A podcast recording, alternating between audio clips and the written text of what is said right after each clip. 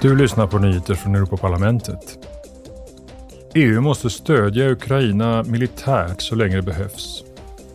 Under plenarmötet krävde parlamentarikerna att vi allvarligt måste överväga att skicka stridsflygplan, helikoptrar, lämpliga missilsystem och mer ammunition. I en resolution inför årsdagen av invasionen fördömdes det ryska anfallskriget i hårda ordalag och än en gång underströks parlamentets orubbliga solidaritet med Ukrainas folk och ledare. Parlamentet tycker att frysta ryska tillgångar ska användas för att återuppbygga Ukraina. Dessutom ska sanktionerna mot Moskva och dess allierade breddas. En delegation från utrikesutskottet besöker fram till fredag den indonesiska huvudstaden Jakarta där sekretariatet för ASEAN, Sydostasiatiska nationers förbund, ligger. De ska också besöka Hanoi i Vietnam. Syftet med resan är att fördjupa det strategiska partnerskapet mellan EU och ASEAN, inte minst det parlamentariska samarbetet.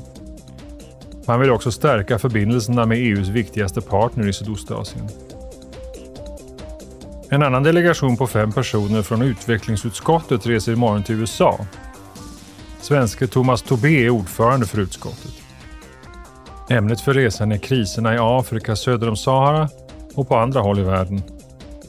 Väl framme i Washington ska utskottet samtala med USA, men också med Internationella valutafonden, Världsbanken, civilsamhället och tankesmedjor. Du har lyssnat på nyheter från Europaparlamentet.